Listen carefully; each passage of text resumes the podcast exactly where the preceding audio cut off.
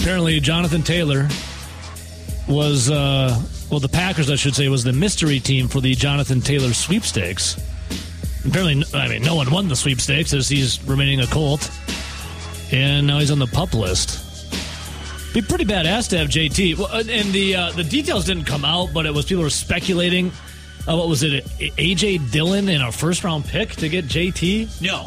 The so Packers, was that what it was? The Packers offered apparently AJ Dillon and a third round pick. A third round, and the Dolphins. In return, no. the Colts asked for AJ Dillon, Christian Watson, and a first round pick. Okay, if that's even true or not. That sounds know. like that sounds like a um, fantasy football type offer where one guy throws out an offer that they think would maybe be somewhat interesting for both parties. Yeah. And then the next guy that got the offer recounters with something that's so out there that it's like really okay. Well, there's this deal's over. It's like, all right, dude, I'm done with this. Because that guy then asks, "Well, why didn't you counter offer?" I'm like, "You already did, and you showed me you yeah. aren't serious. Right, you're not serious this. about this." Um, also, the Dolphins, the Dolphins uh, apparently, the Colts asked the Dolphins for Jaylen Waddle in a trade for Jonathan Taylor. And that was never going to happen and, and, a first round pick? Uh, this just says from some NFL reporters. Well, I think we all Jaylen Waddle. I think we all know the Colts were never going to trade him. And I love the people who they're now coming out and being like, well, JT's being a big baby. And I'm like, all he did was ask for an extension. He never said, I'm going to hold out. He never said anything. He's like, you're, you're going to spend $20 million to free this 50 year old orca whale from captivity, but I can't get paid. Right. And, well, it, it, and the the whole thing there is then he he never said I'm sitting out. I'm never. Uh, then all of a sudden he's like, oh, we're putting you on the pup list because you're hurt. But they were going to trade him. But we also never heard anything about it before that. Yeah, and well, I remember and hurt, JT out, on Twitter was like, "Their sources are wrong," and he's like, "Never hurt my back. Yeah. I did have some off-season uh, ankle surgery, but that's not going to stop me from going to camp." He reported to camp. He did. Uh, same day that he actually requested a trade, and it was, "Hey, go explore it." Yep. Um, so I don't think Jonathan Taylor's in the wrong here. All he did was ask for an extension. Never then said, "Well, I'm going to hold out then." I don't think anyone's in the wrong. I think where things got messed up was like Jonathan Jonathan Taylor might have had a bad ankle. Uh, Jonathan Taylor might have wanted to be traded because clearly the Colts didn't want to extend him. The thing of where they messed up was Jim Irsay coming out and saying, "We don't think he's worth an extension. We don't think he's worth this," and then trying to turn around and trade him. Like if they would have just kept their mouths shut and then said, "Hey, Jonathan Taylor is now on the trading block to other teams," and just saw what offers came in, one, the ankle stuff never would have came up, and two, the fact that you are trying to get rid of someone that you think is an asset, or at least you perceive as an asset in the fact that you're trying to get something really good back for him, you can't come out and crap on him and no. say we're not going to pay him this and we don't think he's worth this, and then think that you're going to be able to trade him for something that's somewhat valuable. Yeah. Well, like, no, I really want a first round pick, if not better. Okay. All right. Well, okay. Well, how about this on the on the podium yesterday? Brian Gutekunst was asked. Well, imagine imagine uh, uh. having like a, a vehicle. You're trying to sell your car, and you're like, well, you know, for the most part, we, we kind of like it, but we don't think it's actually worth that much. It might have a bad wheel but we still are going to want a decent amount for it. And then they counter, counter offer with like this low balling thing, like, yep, nope, nope. Yeah. We're good. It's used car. Yeah. yeah. It's like this car was in a couple floods. Uh, it's got a faulty, you know, rotary girder. I looked at my Carfax. The blinker fluid drains fast, you know. no, we, we we don't think it's worth that much, but we think it's worth more. But it's like, want, what? If if you want to, tra- you got to trade a Lamborghini in to get this if you want it, all right? Like you're everything you just said is is going against what you're. Uh, no, I know this like, car's a lemon. Should have done that. But it's, we want a McLaren. All right, you're being a dumb dumb. Brian Gutekunst on the podium yesterday asked, "Were the Packers interested in trading for Jonathan Taylor?" Here's the GM. Well, let's get the checklist out. First of all, I can't talk about players on other teams. Um, we try to be in every conversation. Um, so, um, you know, um, anytime we have good players available to us, we'd like to make the Green Bay Packers better and uh, we'll look at those opportunities. Um, So that's good. About what I got to say about that. The laughs came from the reporters who then came out of there and be like, the Packers were in on him again. Well, when uh, when Brian Gutekunst his introductory press conference when he was first hired after taking over for Ted Thompson, he said we are going to be in the conversation for every player out there to make the Packers better. Because you know what, what did Ted Thompson not do? Free agency, really? Like he never Yeah. he never picked up the phone. Brian Gutekunst's like, all right, Packer fans are peeved that Ted really never you know dipped in the free agency market, and we didn't. It wasn't that good. Brought but the Smith brothers. Never really did. So I'm going to be in the conversation for everything. So that's Brian Gutekunst. Just and you know how cell phones are these days, or people with cell phones. They don't want a phone call. Yeah. They let it go to voicemail. Yep. Goody's like, I'm gonna I'm gonna tell the fans that I'm on every conversation, but I know But he's brought people in. people yeah, better than Ted. Yeah, people on the other side aren't gonna pick up their phone. I'll leave a voicemail and be like, Hey, it's Brian, just checking in on Jonathan Taylor. Don't worry about calling back. I just want to be on the conversation. but then he was if, asked if, the, if they don't call back, are you really in the conversation? Yeah, he conversed. It you know, it could have been a one way conversation. He was also asked were the Packers willing to give up AJ Dillon in a trade. AJ is part of this team, and he was going to be regardless. So I don't, I don't, you know, so I don't. Yeah, I mean, that's um, again, like there's there's a lot of conversations we are used at times for very leveraged situations at times as well. Um, but you know, we're not doing what we're supposed to be doing if we're not investigating these things, at least listening to things. Um, but yeah, it's um. It's kind of one of the. I think it's the nature of the world now. It's just um, there's all kinds of things out there. Which some are true, some aren't. So He he basically admitted right there. Yeah, we were trying to drive up his price so somebody got Yeah. effed. And AJ Dillon, well, first he's like, well, AJ Dillon's part of this team. It's like John Lynch coming and saying Trey Lance is our guy. We want him to uh, f- flourish with the Niners. And then 12 hours, 18 hours later, he's traded to the Cowboys. Well, I, I don't think that's happening with AJ Dillon here. With AJ Dillon, him and Aaron Jones did not show up at the 45 minute session after practice uh, for the media yesterday. They did not make themselves available. Well, I mean, what are the questions going to be? Hey, you, you almost got traded. What do you think, AJ Dillon? And, and then you want to be the mayor of Aaron Indianapolis? Jones, it'd be like, "What'd you feel about having to split time with Jonathan Taylor? Had this trade go? Th-? It didn't happen. It's a Who no-win situation for those guys. Would you have made so so Yes. the offer that Green Bay threw out there was AJ Dillon and a third round pick supposedly. Yeah, allegedly. Mm-hmm. And clearly the Colts wanted something closer to let's be honest, jo- like AJ Dillon, Christian Watson and a first round pick is just absolutely garbage. Absurd. But if they came back with something like AJ Dillon and a first round pick, and I'm the Packers and I come back with a counter offer of AJ Dillon and a second round pick, I think I'd be okay with that. I would love to have Jonathan Taylor as a Packer. Because First rounder, AJ no. Second rounder? second rounder, I think I would be willing to give up. Because you think about this roster, Aaron Jones is going into he's got one more year left after this year, and it's for a lot of money. Yeah. You have a ton of, for the most part, for the general public and general NFL fans, Not the a bunch booty. of no namers Not general booty. that are not AJ Dillon and Aaron Jones on your roster. Yeah. And AJ Dillon's probably going to be too expensive or more than what you'd want to pay Mm-hmm. with your current salary cap. And for being more of a second running back, you're going to let him walk. It's the last year of his deal.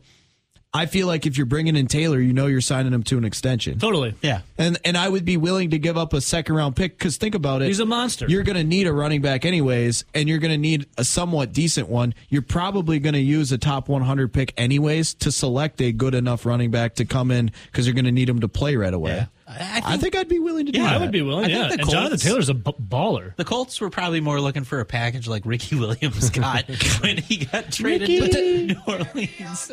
I feel like ever since like those type of trades, like you can look at uh, Herschel Walker, you can look Yeah. at uh, Ricky Williams.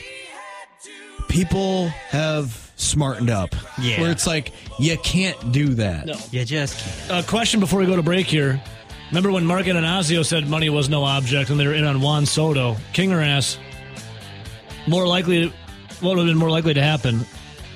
That the Packers get Jonathan Taylor or the Brewers got Juan Soto? more likely to would have Brewers br- acquiring Jonathan Taylor. The- Or, the Packers. The Packers acquiring That'd Jonathan be even- Taylor. that'd be Uh, no, I agree with Rowdy, though. The Brewers acquiring Jonathan Taylor would happen before would they happen before the Brewers Soto. got Juan Soto.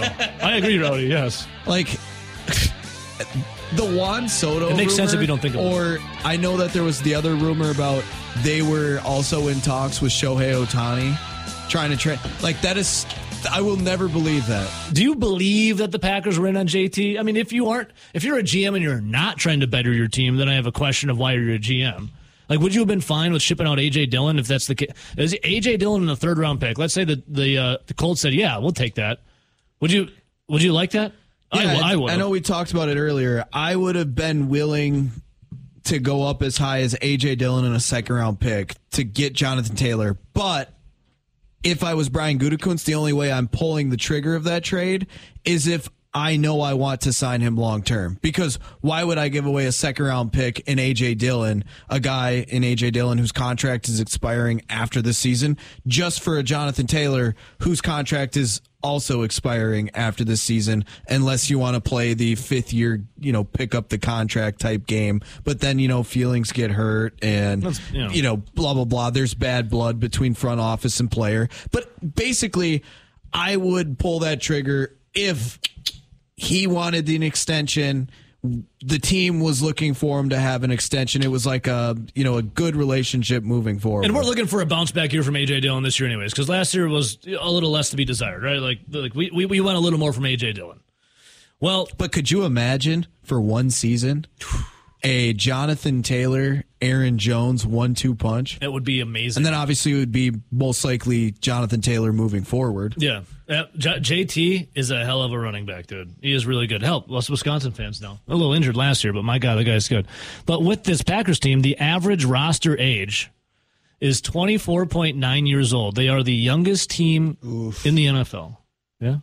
I don't know how how well that would work. What? Jonathan Taylor would be getting on the older side. Oh, what is I think he's got to be around 24. JT is 24 years young. Yes, indeed, Rowdy. Yeah. He's starting to get old. You're starting to age out of that running back position. No, but he's starting to get old. No, he- he's still got six years for the running back age of 30, but he's getting old for this Packers team. yeah, sorry, we're gonna have to one more year. It's like the Pa- the Green Bay Packers are to how their roster age as Leonardo DiCaprio is to dating anyone after the age of 25. It's 25, right? Then he kicks him to the curb. I think so. I think that's the right. Hey, Brian Gutekunst, giant Leonardo DiCaprio fan. If you're over, over the age of 25, you get kicked to the curb. David Bakhtiari, we're looking at you, bro. You're not, more evidence Bakhtiari's probably going to be traded to the New York Jets. Like Leonardo DiCaprio kicking his girlfriends to the curb when they turn 25. David Bakhtiari's in his, what is he, 30?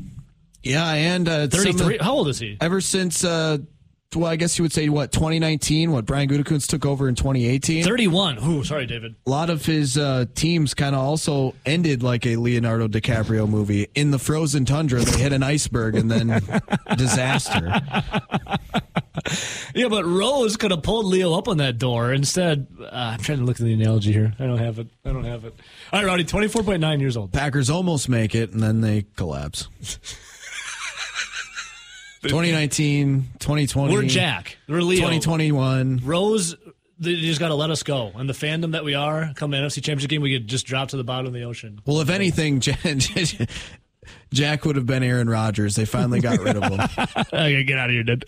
All right, with the youth movement, though, Brian Gutekunst was asked. You know, you kept a lot of young players, uh, some undrafted free agents. Are are they trying to make the team younger for Jordan Love? Is that what you're trying to do? Yeah, I don't know if it was intentional to be young. I think our intention was to be, you know, athletic, fast, and have a really competitive camp so that the, you know, the best guys rose to the top. And I think that's what we accomplished. But it wasn't just to be young. I don't know. This is a big youth. uh, This is the youngest team. Now, the Packers, obviously, when Aaron Rodgers was around, Rowdy, he wanted his guys around, and his guys obviously were a little older because he, you know, that's why they're Rodgers guys. They've been doing it for a long time together. So once you, you jettison, you know, who was the one bringing it up the most besides Rodgers? Marcedes Lewis. What was he, 38 years old? So you get Marcedes Lewis off the team, it's going to dip big, big, big time. Uh, There was actually a, a tweet I saw, and it was some of the stats on the, the Green Bay Packers, and you know more specifically Brian Gutekunst and some of his draft picks. So you know how we talked about when Brian Gutekunst took over. I, I think it was actually with Rob Reischel, who's coming up here in about 10, 15 minutes.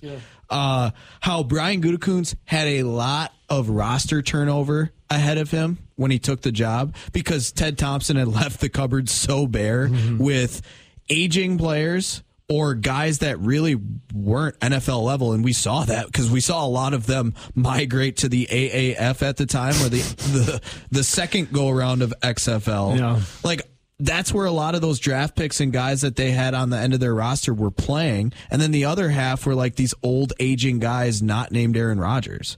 And I remember Robbie coming in and said, "Hey."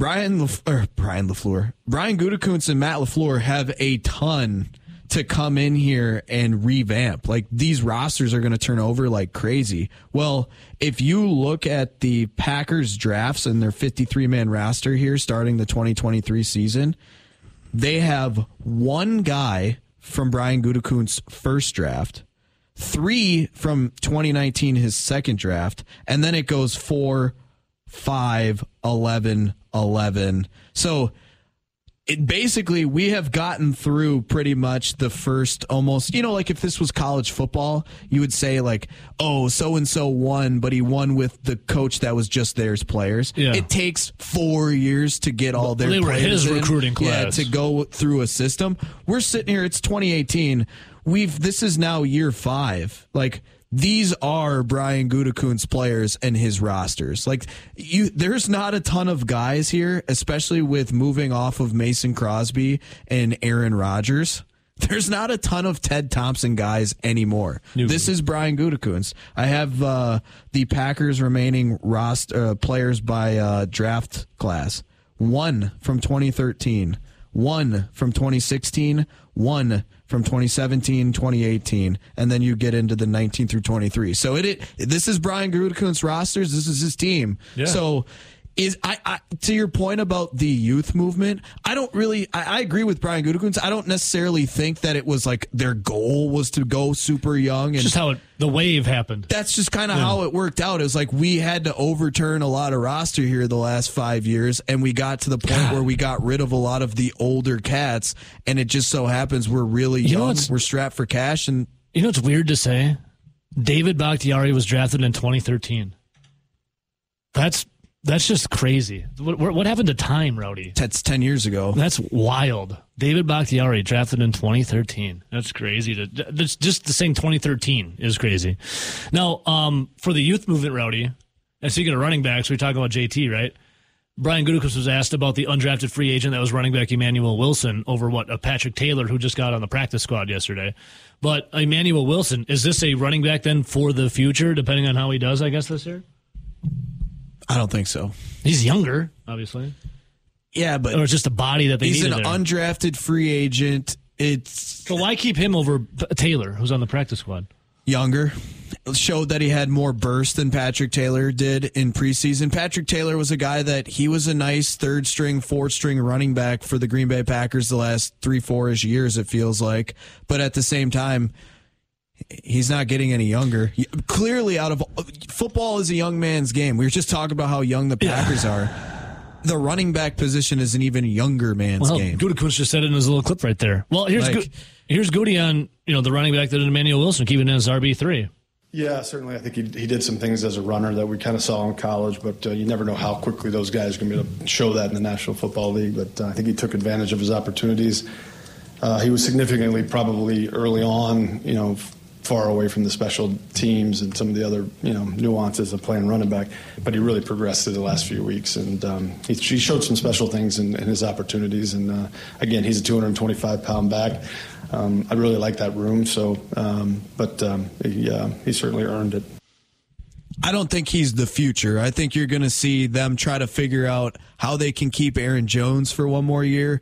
Probably see Aaron- uh, AJ Dillon walk, and then I wouldn't be surprised that in the upcoming draft, if they used a top 100 pick to go out and draft a running back. That's what it feels like to me.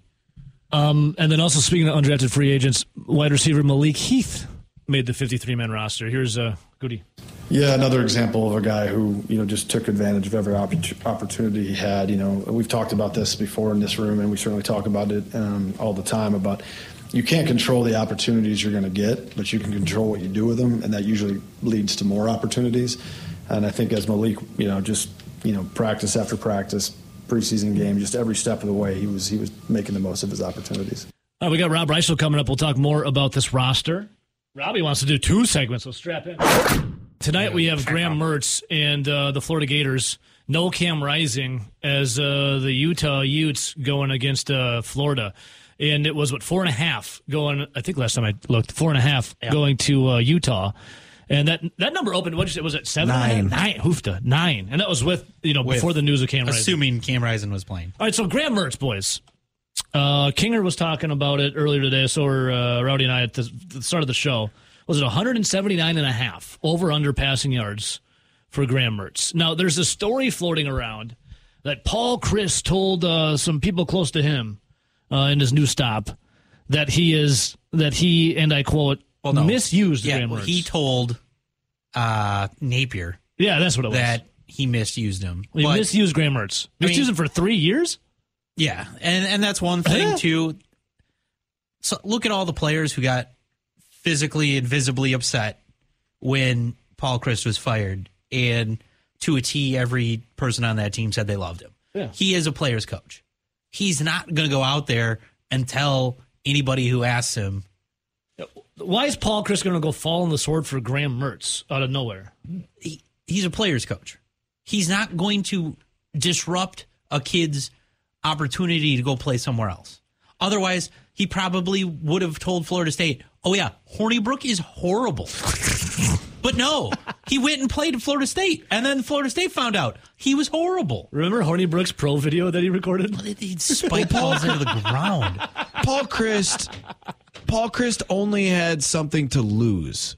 Yes, and the only way yes. Paul Chryst had something to lose is if he came out and absolutely crapped on one of his players that he coached for three years. Yeah. because that would make him look like like a bad guy. Like he's blaming the quarterback for the reason why he lost his job. Now, RJ kind of said it. Paul Chryst has always been a guy that he's not going to give you much, but when he gives you something about his players, it's always going to be positive because they're his guys this was a Paul Chryst that most likely will never be a head coach at a Power Five, Division One, Yeah. NFL football. Like In this day and age, it's his done. style just doesn't. Yeah, he will never. He will never have that type of a job, in my opinion. Again, now could he be a great offensive coordinator? Could he be a great analyst, or you know?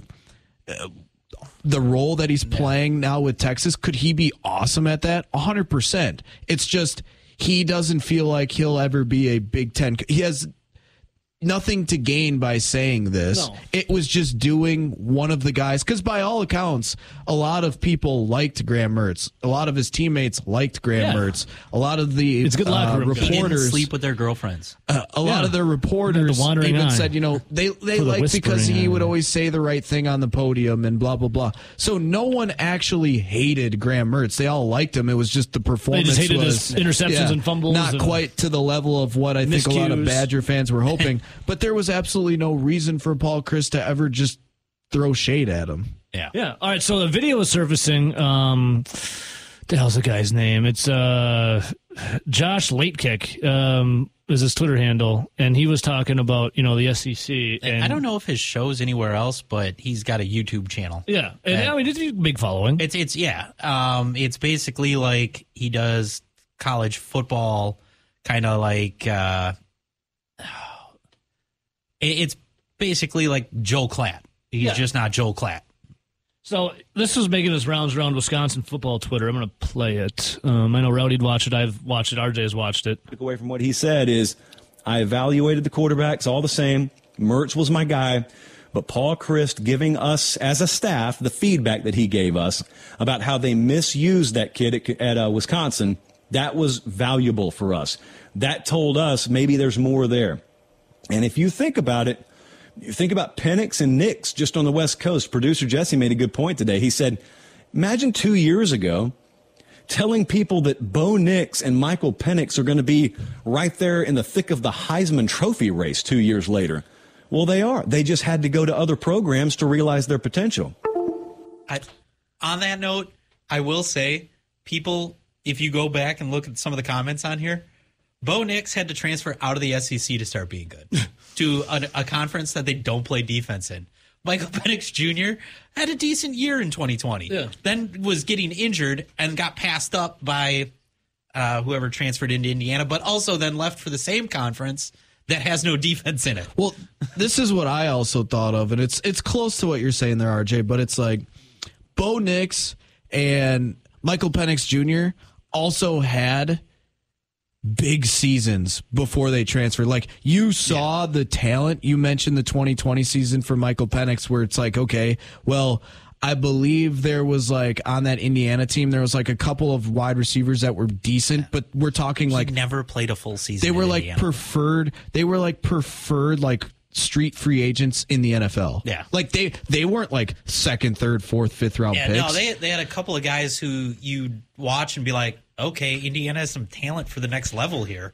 But oh, I'm trying to remember that Fry, Fry, Fry uh, Fogel. Fryfogle. But that's the thing. Um, if you want if, for a Badger fan, if you want to know what we're kind of talking about with the level of wide receiver, I would say it was like his level of wide receivers play at the next level was like Jack Cohn. It was like fringe at best. Yeah. Maybe if he caught on, he could be a backup, but it's probably a practice squad or like the XFL or USFL. Yeah. That's the type of receivers we're talking about when Indiana had wide receiver talent. They didn't have NFL NFL talent, but he had a huge year. Yeah. And yeah, then he got hurt. his his his first full year was at Washington, and he put his we'll call it three years as a starter at Indiana.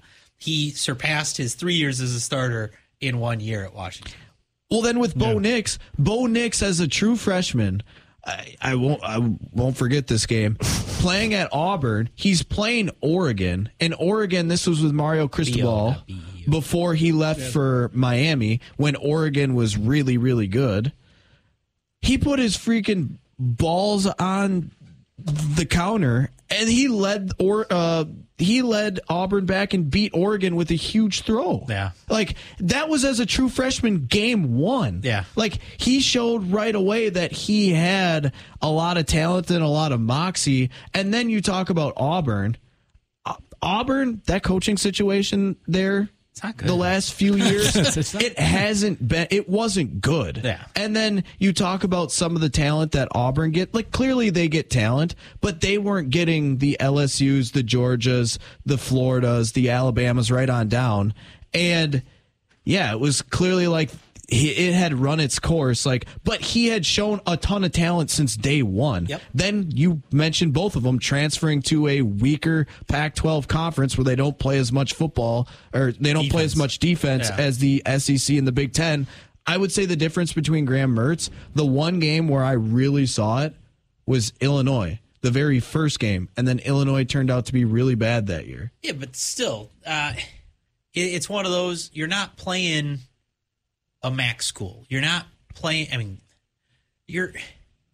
It's still a Big Ten team that was pulling in three and four star recruits under Lovie Smith. But yeah, it's still one of those. I think I would Illinois be was shocked. outclassed that night by a different type of of player. I would be shocked if Graham Mertz tore it up at Florida. I, I would be too. Shocked if he, Shocked if he tore it if up. he tore it up. I, I I'd am- also be shocked I'll- if he regressed. So a lot of Florida fans are saying Where he's at. like they're going to unleash Graham Mertz. Like it's time to unleash him. That Wisconsin too much running. Paul Chryst now using his ammo that he misused him. Now Graham Mertz be able to sling it down the field. we, we saw video. Of We've seen it for three years. we saw video from the open practice they had. Yeah. and now people are like, "Well, it's practice." Blah blah. He was still throwing the ball out of bounds. He gets, still got sacked multiple Well, times. it was- Like, we- when that we offense is going to be eh. when we talk about the Illinois game, that was obviously Pete Graham Mertz. He made every single throw. It wasn't against necessarily the best talent or the best teams. He made every single throw. There was a major drop there by Garrett Groshek.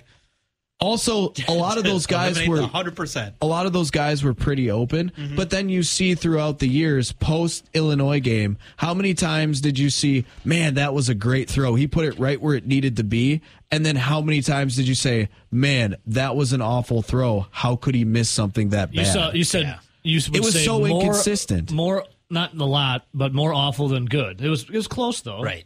Well, and then you also had, and maybe the situation One was of like in big time moments, Mertz would be like, "I can't believe you just did that." maybe the situation was part of on the coaching staff too. Because what you had Iowa and Penn State be like, "Oh, it's so predictable." We were they were calling out plays.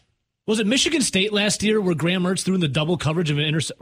Yes. there wasn't Yeah. even there wasn't even a wide receiver there. He just threw it to Yeah, two he- Michigan State guys. It happened twice. and you're like, what are you doing? Didn't it almost feel like at times that Graham Mertz thought too much? He didn't just go out and let Yeah. it rip. Yeah, Seriously. no, I agree If with you Rowdy. were thinking, you wouldn't have thought that. It's like, well, what did he always say? Well, I'm going to limit. It's all about limiting the interceptions this year. I'm going to limit the fumbles if we get under pressure. Well, I mean, look at this. Look at this Florida Gator schedule. They open up tonight at Utah.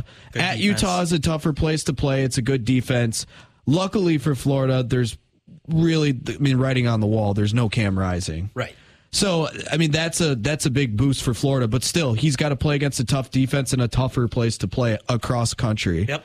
McNeese State, okay, that's a win. But Tennessee, though they've lost a lot of players, Yeah. Tennessee's still ranked 12. That's still a huge rivalry. That's not going to be an easy game.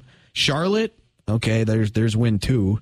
Uh, at Kentucky, that's a huge rivalry. Kentucky gets up to play Florida all the time, and conduct, uh, Kentucky under Stoops always has a solid defense. Vanderbilt, that's probably a win. At South Carolina is not going to be a pushover. They're getting better and better, and they still have their quarterback. They still have Spencer, Rattler. Rattler. and uh, his G wagon. Good good luck taking on Georgia.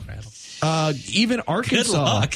yeah, Arkansas is going to be a team that probably in the couple weeks will be a ranked team. They still have Kyle Jefferson coming back as quarterback. Like that'll still be a solid team. Good luck at number five LSU. Yeah. And Missouri has been a, a team that the last couple years they've been building and getting better. And they're a far cry from where they were two, three years ago, where they were just complete trash. Who knew that and last then game was called the Sunshine Showdown? that's that's on the that's on the road in Missouri, Sunshine and then good luck with Florida State. Yeah. like th- tell me where these wins and all of these statistics are going to come from. Maybe throwing because you're down by fifty against Georgia. Like seriously, you have McNeese State, you have Charlotte. I'll give them Vanderbilt. Those are, I think, the only guaranteed wins. That's three. Yeah. And other ones, you're going to have games. Uh, you're not necessarily saying the rest are losses. No, but, But you I think you have three, three- guaranteed yeah. wins and you have at least three or four guaranteed losses where you're going to get absolutely crushed. Yeah. And some of these games will You be need tough. to find three more wins. I don't know if they to make a to bowl game. What's their what's their over under on wins? I, I think I'd take the under. I think it's like five and a half. Oofta. I don't know if they get to six. Oofta. And that's not all on Graham Mertz, but I don't think he's going to be great. I just don't think Florida's that great. I actually think Billy Napier is super overrated. Had a few good years at Louisiana, and now he's going to be great in the SEC. I don't think so. To bring it full circle, I'm excited to see the Graham Mertz experiment get underway tonight for Florida. With all of that Florida hate and Graham Mertz hate being said, I would take his over 179 and a half passing yards. For tonight. For tonight. Did you ever find Mordecai ones for No, uh, it's Saturday? not out. It's not out yet. Um, I will say though, in his career at Wisconsin, while he was a starter, he averaged 166 yards a game. yeah, but they're going to let it rip at Florida. No, I know. I'm just putting that out there. yeah, they don't have a bunch of running backs to feed the ball Floating that to. one out there. Yeah, there's a feeling I get when I look at the greater Milwaukee area. In my thoughts, I have seen Packers writers fall to their knees because they're not as good as Rob Reischel. Robbie, good morning. Forbes.com calling media. Robbie, hello. There's a feeling you get when you look on the internet. Oh! How Oh! about that? There's a feeling I get when I look on the internet and Robbie's writing at Forbes.com. You can you can take it from there. That one that one popped into my head. I love it. How are you? Well, Rob, I'm parroting Stairway to Heaven in honor of you. I'm, I couldn't be better about the Packers. This is, I think my week is peaked. Yeah, yeah, we, we can just let this run, and it's probably more enjoyable for your listeners than, than hearing me ramble about Anders Carlson or something like that. But Yeah, boy, hey, hey, see, Anders, how'd you feel when you hit that 57 yarder, Robbie? Were you were you fist pumping? Were you, were you punching the air? Thinking Mason Crosby's not coming back. Yeah, he and I were talking about that yesterday because I, I asked him, "What do you think that was good from?" And they they hadn't broken it down yet, but he thought it was good from about 65, which which is which is uh, I mean, that, let's be honest, that is a weapon, right? I mean, he's he's got to find a way to be more accurate than he obviously was this summer. But I mean, we were talking like I I said to him, I said, "What if it's 22-20 in Atlanta in week two? And you guys get to midfield with three seconds left on the clock. I said, "Do you think you'd try a hail mary, or are they going to try you out there?" He said, "I think they'd trot me out there." So, you know, I mean, it's you know, it, it, it's just it's just one of those deals, right? Where you're, you're probably going to have to take some some bad and you know, a, along with the good when it comes to a to a rookie kicker. But he does he does probably have the most powerful leg of anybody we've ever seen. You know, the Packers So- trot out there, and if if they can get him straightened out, Evo, or even if he makes eighty or eighty two percent of his kicks, I mean, you're you're going to talk about a guy who probably becomes a, a Packer legend down the road because somewhere along the way he's going to hit a 65 yarder or something like that, like Justin Tucker did, you know, where it hits the crossbar and bounces over or something like that to, to win a football game, and fans will remember that for a decade. I think it's funny, Robbie, because I was watching that game, you know, Saturday afternoon, and they trot him out there for that long field goal. And I think this is just the difference in expectations for, you know, from player to player. It's like whenever Mason Crosby trotted out there, you knew that it was going to be good. And when he missed or when he had about that year and a half where it was just a crapshoot watching him kick, you were so disappointed. And then when you hear about Anders Carlson, everything has been pretty negative about a lot of the misses. So when he trotted out there for the long one, I'm like, well, this will be missed. Who cares? So then when he made it, you were super excited because you're like, yes, he hit it. He did it. And there was plenty of leg there. So I feel like um, from that standpoint, it was like um, And Rob, more more exciting than just Mason Crosby just drilling it every time. and Rob, how about this? For the first time in a while, Nelly is in studio. It's been a couple weeks since you got to talk to him. I think it was February. Yeah, sometimes he just sits there and doesn't say anything. But yeah, Uh, Yeah, welcome yeah. Rowdy back, Rob. He missed you. Oh, I, I miss Rowdy. Row- Rowdy knows he's one of my guys, and I, can't wait to see him before kickoff on Saturday. So, You coming, Rob? dude, I'm back to season tickets now. So yes, I, I will. I, I, I will see you and the boys many times this uh, this uh, national championship 2023 Wisconsin Badger football season. Are you are you a hugger? I'll give you a hug.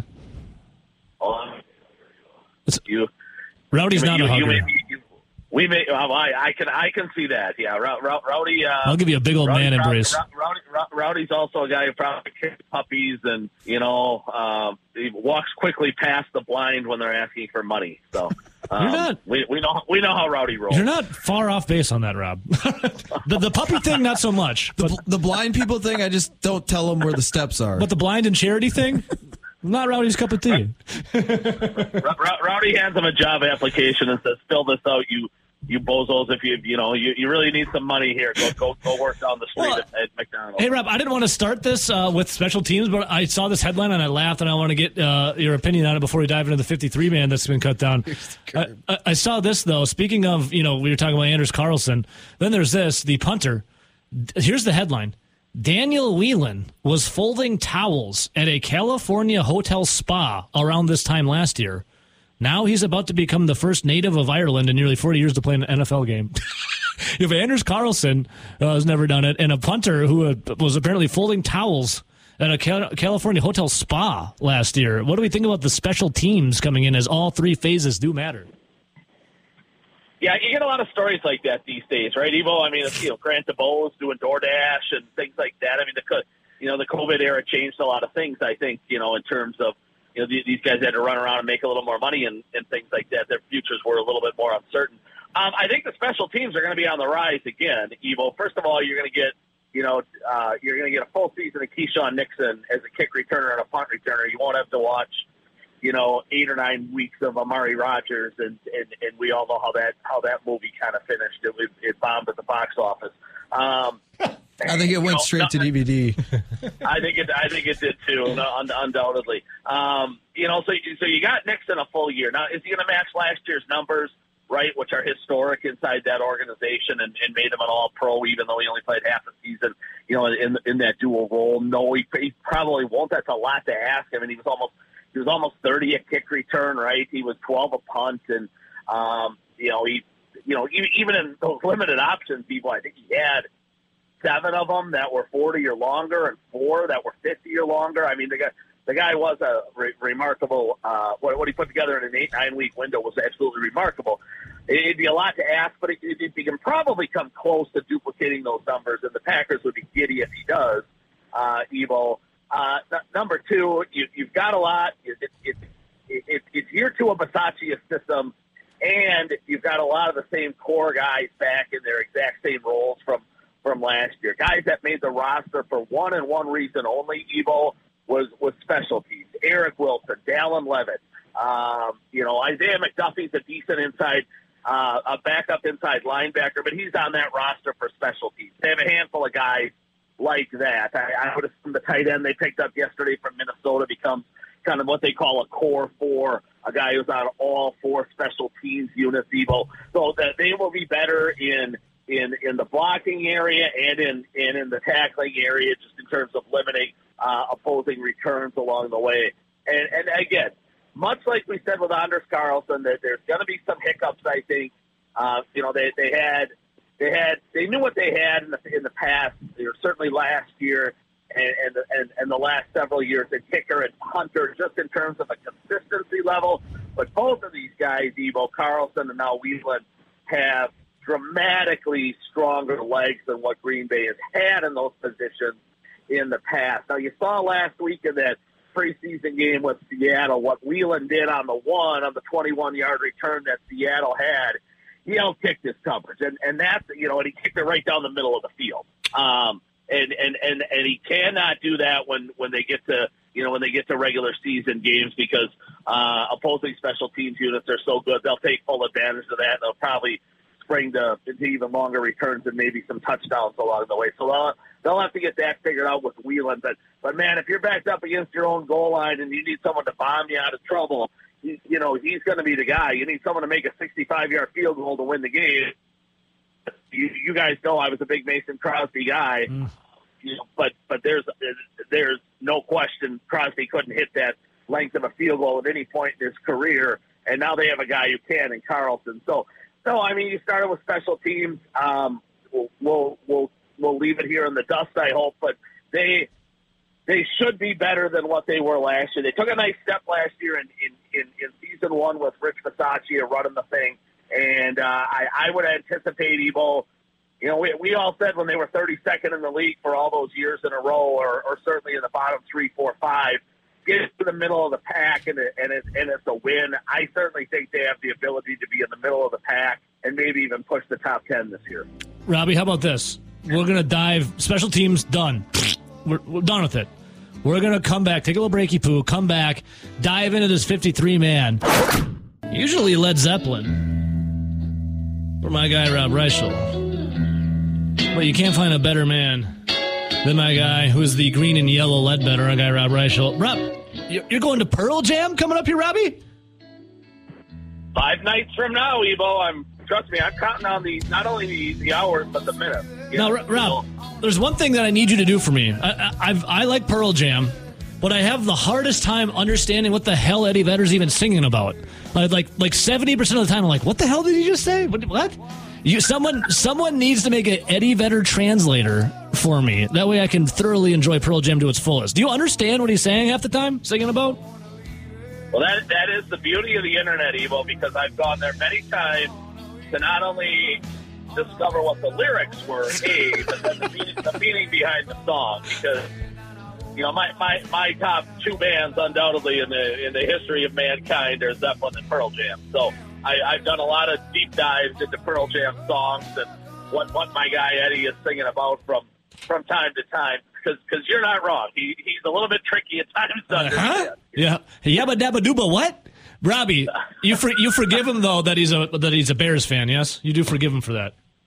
Uh, he, he, people can cheer for whoever they want, Evo. We all we, we all win as long as all eyes are on the NFL, right? all right, Robbie, all eyes on the NFL. Uh, the Green Bay Packers, uh, specifically for us, the 53 man roster is out. Um, I don't know. Where do you want to start? Six wide receivers? Malik Heath, undrafted free agent. Let's start with wide receivers. What do you think of keeping six? Yeah, I, I just didn't feel a need this year myself, Evo, to, to keep seven. And, and you know, I, I'll be honest, even a guy like Samori Toure to me was on the bubble big time. He did not have an overly impressive summer. They gave him every chance out of the gate to win that slot job over, you know, Jayden Reed, and Reed ran away with that in a in a landslide and and, kind of left Toure in the dust, and they moved Toure back outside a little bit to get a longer look at him there. And I don't think he did anything overly compelling. He looked like a seventh round draft pick, Evo, and I think in a lot of years he doesn't make the roster. I I, I, obviously it's remarkably young, right? When your top two guys are going to be second year players uh, who each have about 40 career catches. Your slot guy is going to be a rookie. Um, you know, he's going to probably be the number four Evo again, a rookie. Wicks is on the roster, obviously a rookie. Toure's there, a second year guy. So three second year guys, three rookies. They've completely overhauled the position in in the last two drafts. Evo, uh, the the general manager there, first Pat and now Brian. Um, for for years, the two of those guys have used the term football is a young man's game. That's a position where they're going young, Evo. They've they've, they've got pretty good speed. Uh, you know, they, they've got some wheels, but there's going to be some growing pains along the way. I do think in a year or two, though, this has a chance to be, you know, a top eight, a top ten wide receiver group in football. It probably just won't be in 2023. Mm. Uh, so we're going to see growth. This season's kind of about growth. How about the running backs, Robbie? You got obviously Aaron Jones, AJ Dillon, and then Emmanuel Wilson, Patrick Taylor, to the practice squad. What's your uh, thoughts on that that RB position? And no Jonathan Taylor for now, right, Evo? yeah. Did you think JT was uh, actually in play, or is this is you know smoke screens? What do you well, think?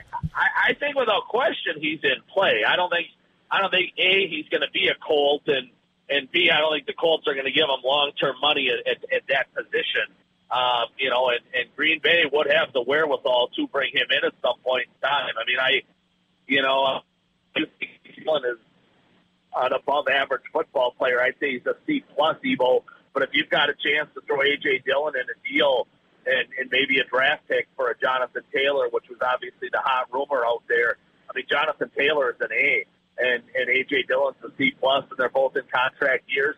If you're going to figure out who to give money to, if you decide to pay the running back position, Evo, um, you know Jonathan Taylor to me is a guy you'd invest in. He's got a lot of Aaron Jones in him from the standpoint he's as good off the field as he is on the field, and um, you know your guy Mike McCarthy for years loved the term Packer people, didn't he?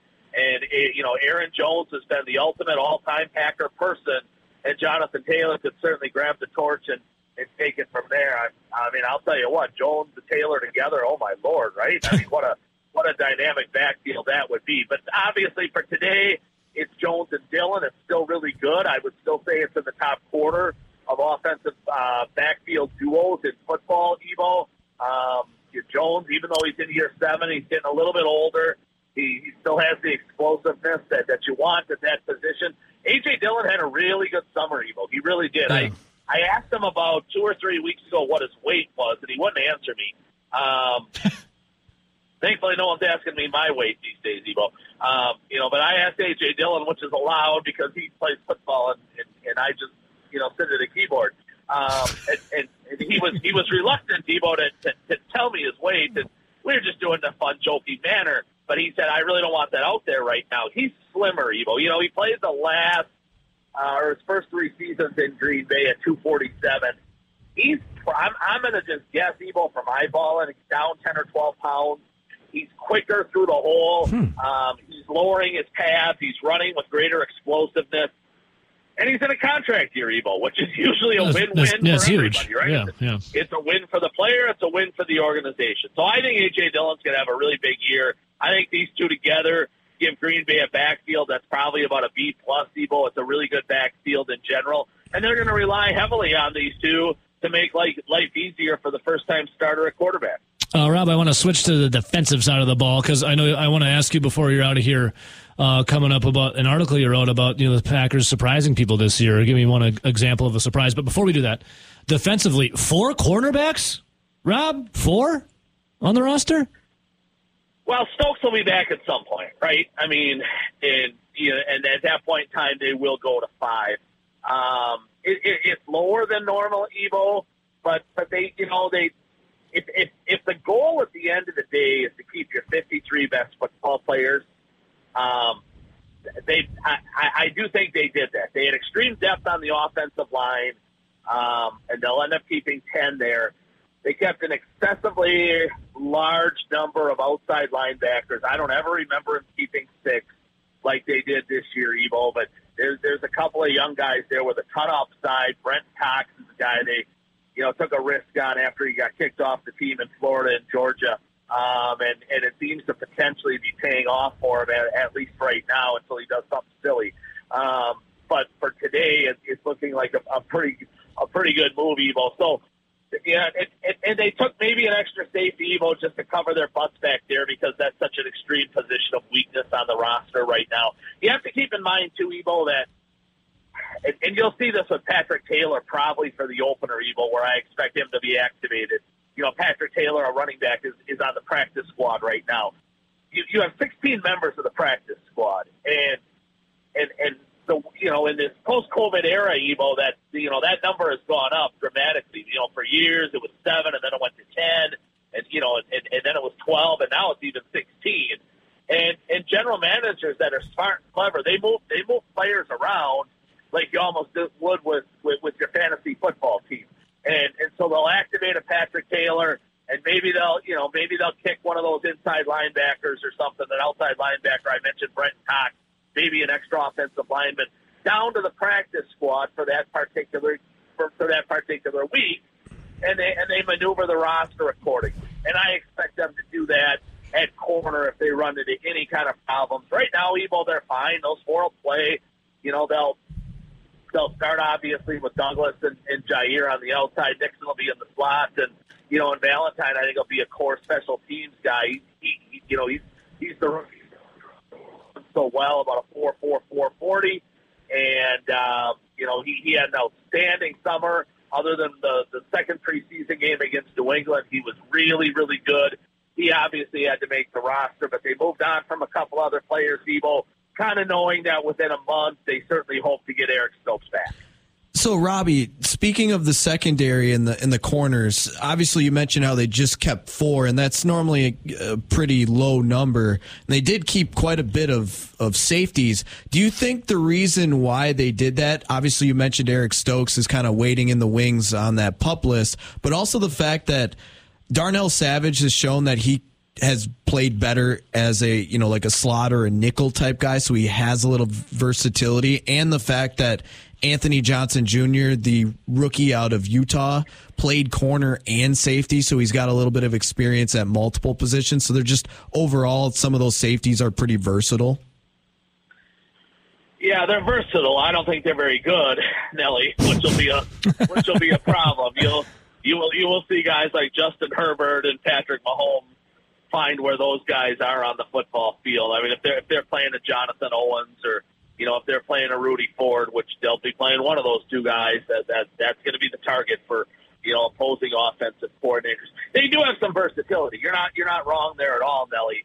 Um, you know, they're, they're just not overly good football players. And, and, and if you're looking at the defense on a whole, guys, that that's the number one concern on it right now is is undoubtedly that that safety group. You know, you're talking about Savage coming off the worst year of his career. He was benched late in the season for a couple weeks. You know, graded among the, one of the worst uh, you know, covered safeties and tackling safeties in football by Pro, Football Focus.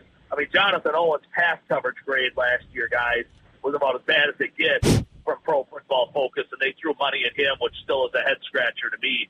Um, and, and I'm shocked. I'm absolutely shocked that he made the roster over Tarvarius Moore. Well, I think a pretty good football player, guys. I, and I know he's hurt right now. I, I don't. I don't think it's going to be particularly long but Green Bay wasn't going to be overly patient. They didn't see a huge separation, obviously, between Moore and Owens, and they, they decided to keep Owens. So, um, you know, again, Nelly, you're, you're, you're spot on. That group has some versatility. Just in general, it's not very talented. If Aaron Rodgers was still the quarterback, guys, if this was, you know, 2014 or 2020, just a normal Aaron Rodgers year, they would have gone and chased some safeties in free agency.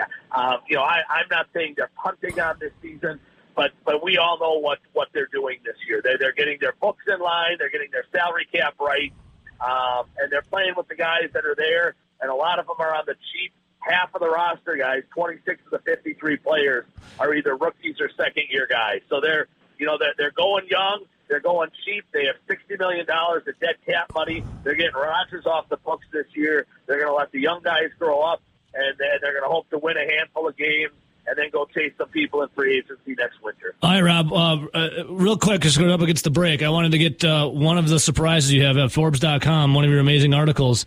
Five reasons the Green Bay Packers will surprise in 2023. Give me one, Robbie. Give me one. All right, if I can only give you one, I'm going to give you the schedule, Evo. I mean, I, I think Green Bay is probably a, a pretty average football team overall, but but the over under is seven and a half, and they're picked for third in the division. Uh, we'll get into this more next week, I'm sure, leading into the Yeah. Bears game. Uh, But Evo, I think they're going to win the division at ten and seven. Um, I, so obviously, I would take the over. Um, that schedule is so wimpy. It is so light, Evo. They don't see a playoff team from 2022, a one from last year, until week eight, and that's Minnesota. And Minnesota, we know, is not going to go 13 and four again. They took some hits in free agency, and they're not going to win every field goal game this year like they did last year. They only played two teams all year, Evo, that won a playoff game last year, and one of those is the Giants. And I don't think the Giants strike a whole lot of fear into anybody. It's a it's an incredibly easy schedule, guys. They start uh, light uh, again at Chicago, at Atlanta, home New Orleans. It gives Love and that young offense, I think, a chance to grow up quickly, to get some confidence. So again, I, I don't think there's anything particularly special about this Packer team. I think they're going to be pretty darn good in a year or two, but I think they're going to win more football games than anybody believes this year, Evo, largely because that schedule is so soft. Rob, you're the absolute man, a legend. Have fun at Pearl Jam, my man. We'll talk next week before week one, baby. Robbie, we love you. All right, Red Zone, 1230. Here we oh, go. Oh, yeah, and yeah, we'll see you Saturday. Brewers lead dwindling just a little bit after the past two games in the NL Central as they fell again to the Cubs, this time in the rubber match yesterday afternoon. As uh, the crew offense kind of let them down, lose three to two to the Scrubs. And the scrub, I'm sorry, the Cubs are now three games back out of first place of the NL Central. A little disheartening yesterday, Nelly. Yeah, the big woo out there. you looked at the pitching matchups, and game one felt like a toss up. Brewers won it. Winds were blown out. It was a higher scoring game. And then week or week game two, it was a matchup of two really good pitchers. Justin Steele's been phenomenal for the Cubs this year, even slightly better than Corbin Burnes. And obviously, Brewer fans know that Corbin Burnes is the ace of the Brewer staff. And then you had yesterday, rubber match game three. It was Brandon Woodruff who, when healthy, has been really good this year for the Brewers and really has been a pretty darn good pitcher for him since even when he started, you know, halfway through the season in 2017. But you look at Kyle Hendricks, and I said this yesterday. Kyle Hendricks, he's had an up and down season. He's clearly on the wrong side of 30, and he's clearly on the back side of his career. Never threw hard to begin with, but, you know, he's got that late Reagan era 88 mile an hour fastball, but he spots the ball. He does have good off speed stuff with the changeup. And for the one thing about Kyle Hendricks, he always seems to pitch well against the Brewers. Mm. It's like that's his thing, and it's annoying, especially coming from a Brewers, you know, a Brewer fan perspective. But overall, you look at the last two games. You won game one, and then you had your best two pitchers going into the last two games. And I know we had, I think it was Corey and Marshall, some other, and some other people called in. They're like, I want to sweep. I'm getting greedy. Yeah, let's go yeah, sweep let's go. them. We have our best two guys on the mound. Well, and, why not? We won nine you know in a row. We won the first game, but I, I'm right there with them, like totally 100%. But I get if you're going to lose a series, losing two to one is not the end of the world. They picked up one game on you. You now only have three games left with the Cubs, and it's the last week of the se- or the last series of the season. Gonna be huge. But looking at those games individually, it really actually sucked for the Brewers with those heavy winds blowing in because just from a in a, a general point of view, like a you know a mile high point of view here on this.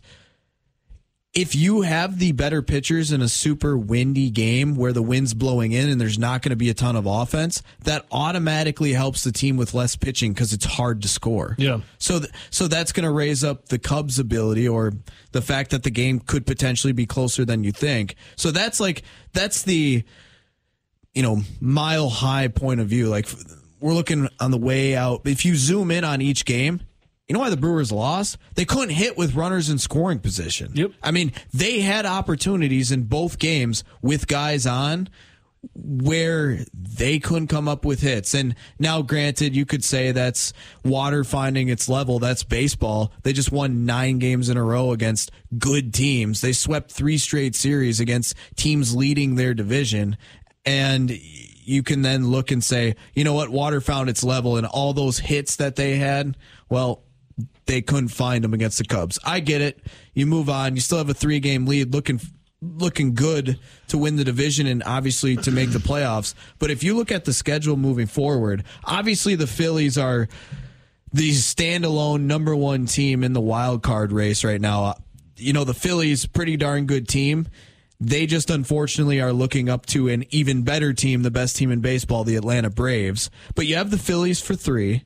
And then after that, it's Pittsburgh. We know Pittsburgh's not very good. They were hot, what, the first couple months of the season. They came back to reality real quick and by late May.